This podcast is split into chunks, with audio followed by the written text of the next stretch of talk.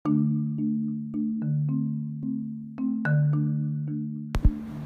วัสดีครับท่านผู้ฟังทุกท่านห่างหายไปนานเลยนะครับ กับผมทามทันทนสงวานที่ 134 WPM Podcast นะครับ วันนี้ผมได้เชิญเพื่อนของผมมาคนหนึ่งนะครับ เรามาทำความรู้จักกับเพื่อนคนนั้นกันดีกว่าครับ ยินดีที่ได้รู้จักท่านผู้ฟังนะครับ ผมช็อปเปอร์สลันสุรถาวร ก็ขอฝากเนื้อฝากตัวด้วยนะครับอ่าในวันนี้ผมทามนัทธรจะมาเล่าเรื่อง ที่ผมพบเจอมาในช่วงโควิด ว่าผมไปทำอะไรมากันนะครับ มาเชิญรับฟังกันได้เลยครับ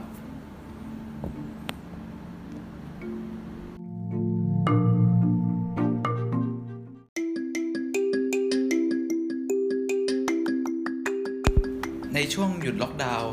หลายท่านก็อาจจะได้ทำงานแบบ work from home กันนะครับ โอเค เดี๋ยววันนี้ผมจะมาคุยกับคุณชอปเปอร์กันดีกว่าว่าช่วงหยุดเอ่อ ต้องเรียกว่าเรียน from home สินะ ว่าเป็นยังไงบ้างครับ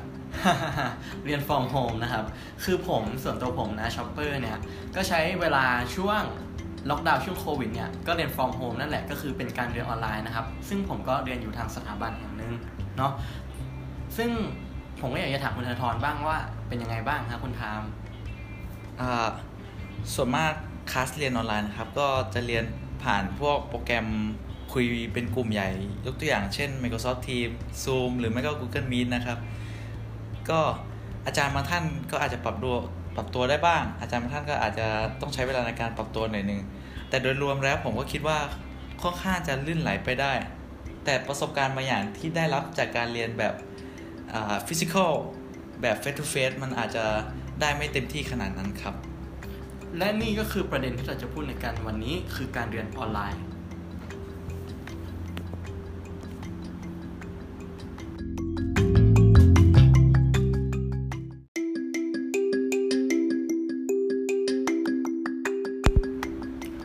ที่ทราบกันว่าการเรียนออนไลน์เนี่ยมีหลายแพลตฟอร์มมาก อยากจะทราบว่าคุณไทม์เนี่ยใช้แพลตฟอร์มอะไรในการเรียนออนไลน์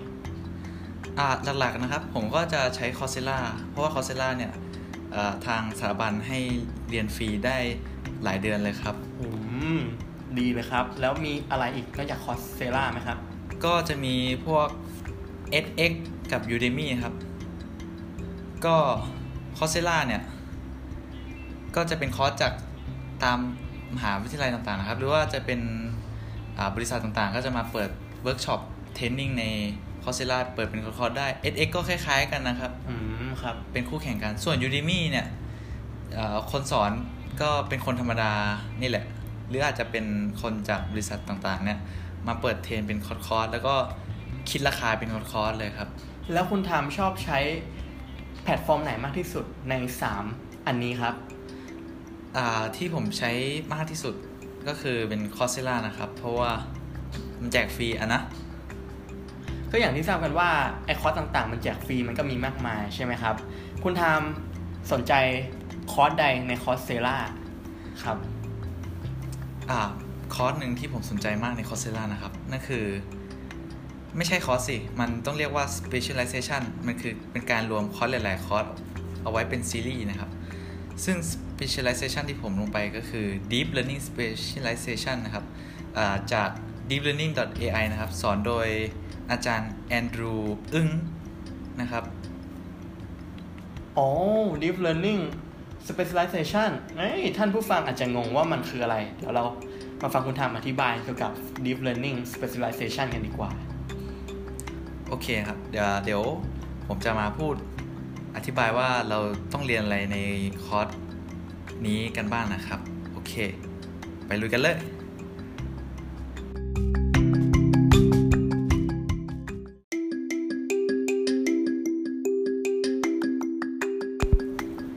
ก่อนที่เราจะไปฟังความหมายของ Deep Learning กันนะครับ เรามาฟังกันก่อนดีกว่าว่าเจ้า AI นั่นคืออะไรนะครับ คุณชอปเปอร์รู้จักคำว่า AI ไหมครับคำว่า AI มันมาพร้อมๆกับยุคที่ผมเรียนมหาลัยนะครับ มันเป็นคำที่ฮิตมาก AI มันที่ผมเข้าใจนะ มันน่าจะเกี่ยวกับหุ่นยนต์นะครับ แต่ว่าผมยังไม่เข้าใจความหมายที่ลึกซึ้งมาก คุณทามช่วยอธิบายความหมายที่ลึกซึ้งของ AI ให้ฟังหน่อยนะครับโอเคนะครับความนิยามของ AI ก็หลายคนก็ให้นิยามแตกต่างกันไปนะครับแต่ในนิยามของผมเนี่ย AI คือ คือการที่เราทำให้ พวกคอมพิวเตอร์หรือเครื่องจักรเนี่ยสามารถเรียนแบบอ่าทักษะการคิดแบบมนุษย์ได้ยกตัวอย่าง เช่น การเรียนรู้จากความรู้ที่มีอยู่แล้ว หรือว่าการแก้ปัญหาจากสิ่งที่เรารู้อะไรประมาณนั้น อืมครับ ก็คือเราเอาความรู้ของเรามาประยุกต์ให้ AI เรียนรู้ตามใช่ไหมครับ ครับผม แล้วมันมีประาณสิทธิ์ที่ AI ที่แบบจะพัฒนาความรู้ให้เก่งขึ้นเรื่อย ๆ ได้ไหมครับ คุณทามอ่าก็ได้ครับ แต่เราจะไปพูดถึงอ่าเรื่องนั้นในอ่า ประเด็นถัดไปนะครับ ก็ definition แบบในทางวิธีการคอมพิวเตอร์เนี่ยก็ให้ definition ของ AI ว่าเป็นการศึกษาเกี่ยวกับพวก intelligent agents นะครับ ก็คืออะไรสมมุติว่าเรามีสภาพแวดล้อมที่เป็นปัญเป็นปัญหาสักปัญหาหนึ่งนะครับ แล้วก็ไอ้เจ้าเอเจนต์เนี่ยก็เหมือนอเป็นตัวละครของเราที่เข้าไปอยู่ในสภาพแวดล้อมที่เกิดปัญหานั้น แล้วก็หาวิธีทางแก้ปัญหานั้น ไปนะครับ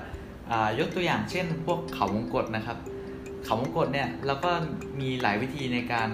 แก้ปัญหาออกมาใช่ไหมครับไอ agent เราเนี่ยแหละครับก็จะเป็น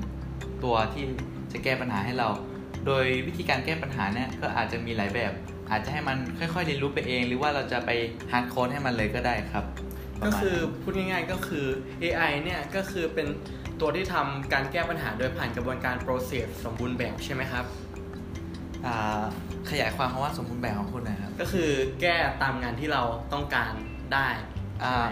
ก็ครอบคลุมในนิยามของ AI ครับอืม AI ไม่จำเป็นต้องให้มันเรียนรู้ไปเองเสมอไป AI อาจจะเป็นอัลกอริทึมสำเร็จรูป เป็นวิธีการแก้ปัญหาที่เราคิดไว้แล้วก็ได้ครับ เช่นอ่ายกตัวอย่างที่ผมเคยอ่าเรียนมาก็การเสิร์ชต่างๆ อะไรประมาณนั้นนะครับ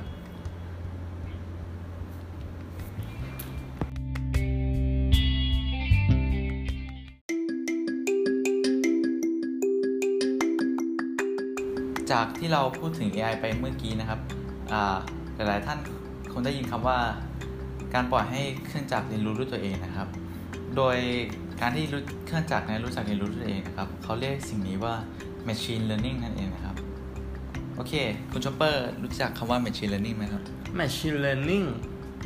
ถามว่ารู้จักไหม ผมว่าไม่รู้จักครับ ผมได้ยินแค่ผ่านๆ แต่ว่าผมก็อยากจะสนใจนะว่า machine learning เป็นยังไง เดี๋ยวมาถามคุณธนาธรดีกว่า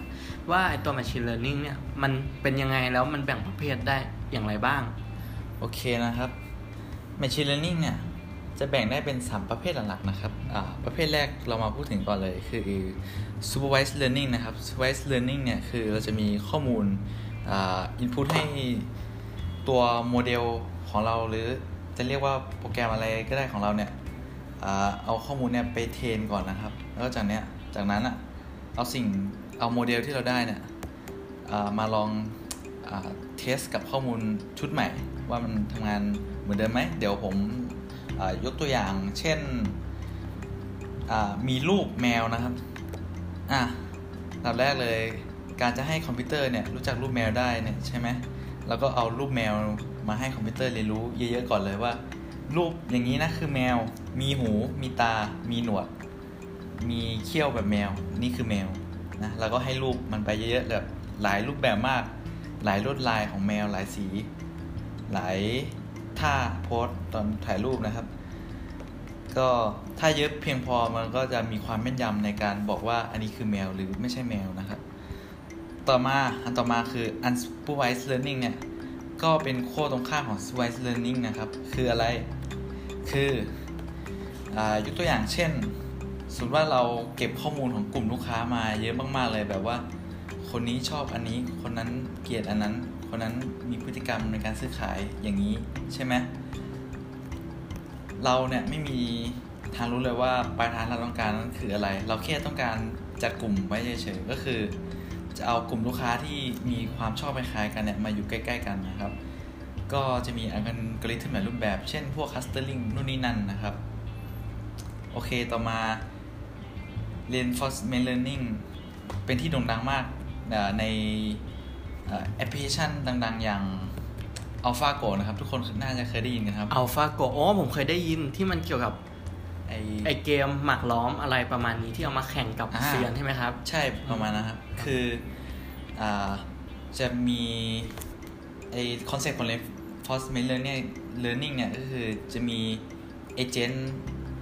อ่า in interact กับ environment นะครับครับ ก็โดยการจะมีอ่าให้ agent เนี่ย action ไปแล้วก็ environment ก็อ่าให้ reward กลับมาครับประมาณนั้นก็คือยกตัวอย่างเช่นอะไรดี เช่น ลิงปีนต้นมะพร้าวนะคอ่ารับลิงบินต้นมะพร้าวครับ ก็คือถ้าลิงปีนต้นมะพร้าวแล้วก็เอามาคืนให้เจ้าของถูก เจ้าของก็จะให้ของกินเล่นไปอะไรประมาณนั้นอ๋อแล้วลิงก็ครับ ลิงก็จะทำสิ่งที่ถูกต้องต่อไปก็คือการเก็บมะพร้าวมาให้เจ้านายมัน หรือถ้าลิงอ่าทำไม่ดีครับ แบบเก็บมะพร้าวแล้วก็กินไปเลยเนี่ยก็ลิงตัวนั้นก็อาจจะอดข้าวไปอะไรประมาณนั้นก็คือ เออให้มันรู้ว่าสิ่งที่ทำมันผิดนะ อะไรประมาณนั้นนะครับ ก็นอกจากนี้ information learning เนี่ย ก็ดังๆก็สามารถตีดอทชนะเอ่อพวกทีม พวกมือโปรได้นะครับ ตีดอทอ๋อครับโอ้ซึ่งแต่ละอย่างในสามประเภทเนี่ยมันน่าสนใจมากเลยนะคุณทอนเป็นเป็นการน่าจะไปศึกษาออนไลน์ได้อย่างดีเยี่ยมเลยนะ ใช่ว่าเป็นหัวเรื่องที่ฮอตมากในคอร์สออนไลน์ในแพลตฟอร์มต่างๆนะครับโอ้ครับ น่าสนใจมากคนเรียนเป็นหลายหมื่นคนทั่วโลกเลยครับๆโอ้ครับ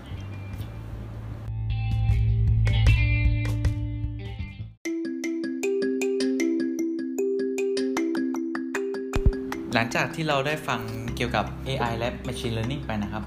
เดี๋ยวเราก็ได้เวลาพูดถึง Deep Learning กันแล้วครับ แต่ก่อนที่เราจะพูดถึงเจ้า Deep Learning เนี่ย เรามารู้จักคำว่า Neural Network กันก่อนดีกว่านะครับ Neural Network หลาย ๆ คนก็เคยเรียนชีวะมาเนาะ ในชีวะเนี่ย Neural Network Neural หมายถึงอะไร ก็หมายถึงพวกระบบประสาทสมองนู่นนี่นั่นของมนุษย์นะครับอ่า โดยเซลล์ประสาทเนี่ย ก็จะรับอินพุตทางทางอะไรนะเดนไรท์เดนไรใช่ครับ Dendrite แล้วก็ส่งกระแสไปที่ axon axon นะครับ โอเคอ่าการทำงานของ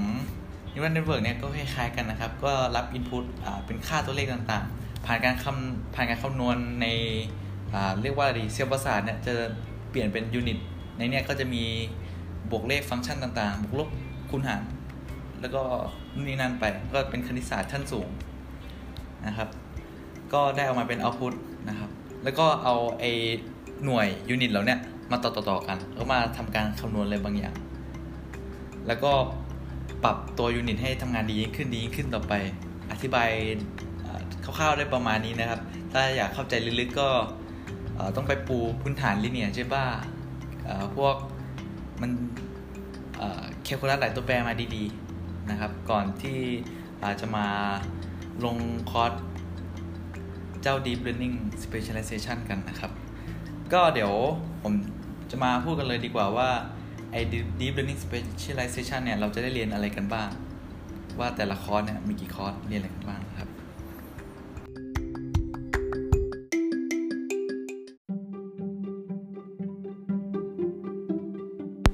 โอเค เรามาพูดกันเลยดีกว่าว่า Deep Learning Specialization เนี่ย เราจะได้เรียนคอร์สอะไรกันบ้างนะครับ โอเค มาเริ่มที่คอร์สแรกเลยนะครับ Neural Networks and Deep Learning นะครับ ก็จะเรียน basic เกี่ยวกับตัว Neural Network แล้วก็จาก Neural Network ก็จะมาดูกันว่า Deep Learning ทำงานได้ยังไงนะครับ แล้วก็จากคอร์สเนี่ย ท่านก็จะได้รับรู้ว่า Deep Learning เนี่ย เหมือนเป็นพลังพิเศษที่ช่วยเราแก้ปัญหาต่างๆ มากมายได้เลยนะครับ โอเค พอเรารู้พวกเบสิกของพวก deep deep learning กันแล้วนะครับอ่าคอร์สสองก็คอร์สถัดมาก็จะสอนว่าเราจะปรับปรุงเจ้าโมเดล deep learning ของเราให้ทำงานได้ดีขึ้นอย่างไร เช่นทำการจูน hyper parameter ต่างๆนะครับ หรือการใช้ regularization หรือการ optimize ให้เจ้าโมเดลของเราทำงานได้แม่นยำขึ้น รวดเร็วขึ้นประมาณนั้นนะครับ ต่อมาคอร์สที่3เนี่ยผมคิดว่ามันในบรรดา5คอร์สเนี่ยคอร์สที่3เนี่ยจะเป็นคอร์สที่ non เทคนิคที่สุดแล้ว เพราะว่าจะเป็นคอร์สว่าเราจะจัดการโปรเจกต์ต่างๆ ที่เกี่ยวกับ Machine Learning อย่างไร แบบเราจะเตรียมข้อมูลอย่างไร จะวางแผน วางแผนในการรวบรวมข้อมูลตั้งแต่ปลายน้ำจนผ่านการ process ออกมาเป็นโมเดลที่ไปใช้ในเชิงพาณิชย์ได้อย่างไรประมาณนั้นนะครับ ซึ่งคอร์สนี้ผมว่ามีประโยชน์มาก ไปฝึกหัดที่ให้ทำก็จำลองเราว่าเป็นเราเป็นโปรเจกต์ม a นเจอร์ของเกี่ยวกับงานทางด้าน Deep Learning นะครับ โอเค ต่อมาคอร์สสี่คอร์สสี่เนี่ยผมว่าเป็นคอร์สที่สนุกมาก เราจะเรียนเกี่ยวกับ convolutional network นะครับ คืออะไรก็ผมไม่สามารถอธิบายแมทลึกได้เนาะในที่นี้อธิบายว่าทำงานลึกๆได้อย่างไร แต่เอาเป็นว่าไอ้เจ้า convolutional neural network เนี่ย จะช่วยให้เราทำการประมวลผลภาพได้ดีมากกว่าการทำ deep learning แบบเฉยๆนะครับ โอเค ต่อมาคอร์ส5นะครับ หลังจากที่เราได้เรียน convolutional network แล้วนะครับ เราก็จะมาดูพวก sequence model กัน ก็คืออพวกโมเดลที่มันเรียนเกี่ยวกับข้อมูลที่เป็นลำดับอะเช่นอะไร เช่นพวกข้อมูลเกี่ยวกับทางภาษาศาสตร์นะครับ แบบสมมติว่าประโยคหนึ่งใช่ไหม ประโยคแต่ละประโยคอะความหมายของประโยคคำก่อนหน้ามันจะส่งผล ต่อคำที่ตามมาใช่ไหมนึกออกเนาะนึกภาพออกเนาะประมาณนั้นทำให้ทำให้โมเดลเนี่ยมันต้องมีการเชื่อมกันระหว่าง unit นะครับ ซึ่ง 5 คอร์สก็มีประมาณนี้นะครับ ก็ลึกมาก แต่ถามว่า math คณิตศาสตร์ที่ใช้ยากไหม ผมบอกได้เลยว่าค่อนข้างยาก แต่ math ที่ที่เราใช้จริงๆอะ่ะ เขาจะสรุปมาให้ในในระดับหนึ่งแล้วแล้วก็อธิบายมาในระดับหนึ่งแล้ว บางอย่างที่เราต้องไป diff ใช่ไหมเขาก็ทำการ diff integrate มาให้เราแล้ว แล้วก็เอาเอาสูตรที่เขา diff integrate มาเอาไปใช้ได้เลย แต่แค่เราเข้าใจว่าผ่านกระบวนการทางนิสสัยแบบนี้นะแบบนี้นะมาก็เพียงพอแล้วประมาณนั้นครับ ก็ทั้ง5คอร์สถ้าเราเรียนจบใช่ไหม ก็จะได้กิติบัตร specialization มา แต่ถ้าเราไม่เรียนจบทั้ง 5 คอร์สล่ะ สมมติว่าจบเป็นคอร์สแล้วก็เอาใบประกาศเป็นใบๆได้เหมือนกัน ก็คือทั้งหมดแล้วสำหรับการเรียน Deep Learning Specialization จาก deeplearning.ai นะครับ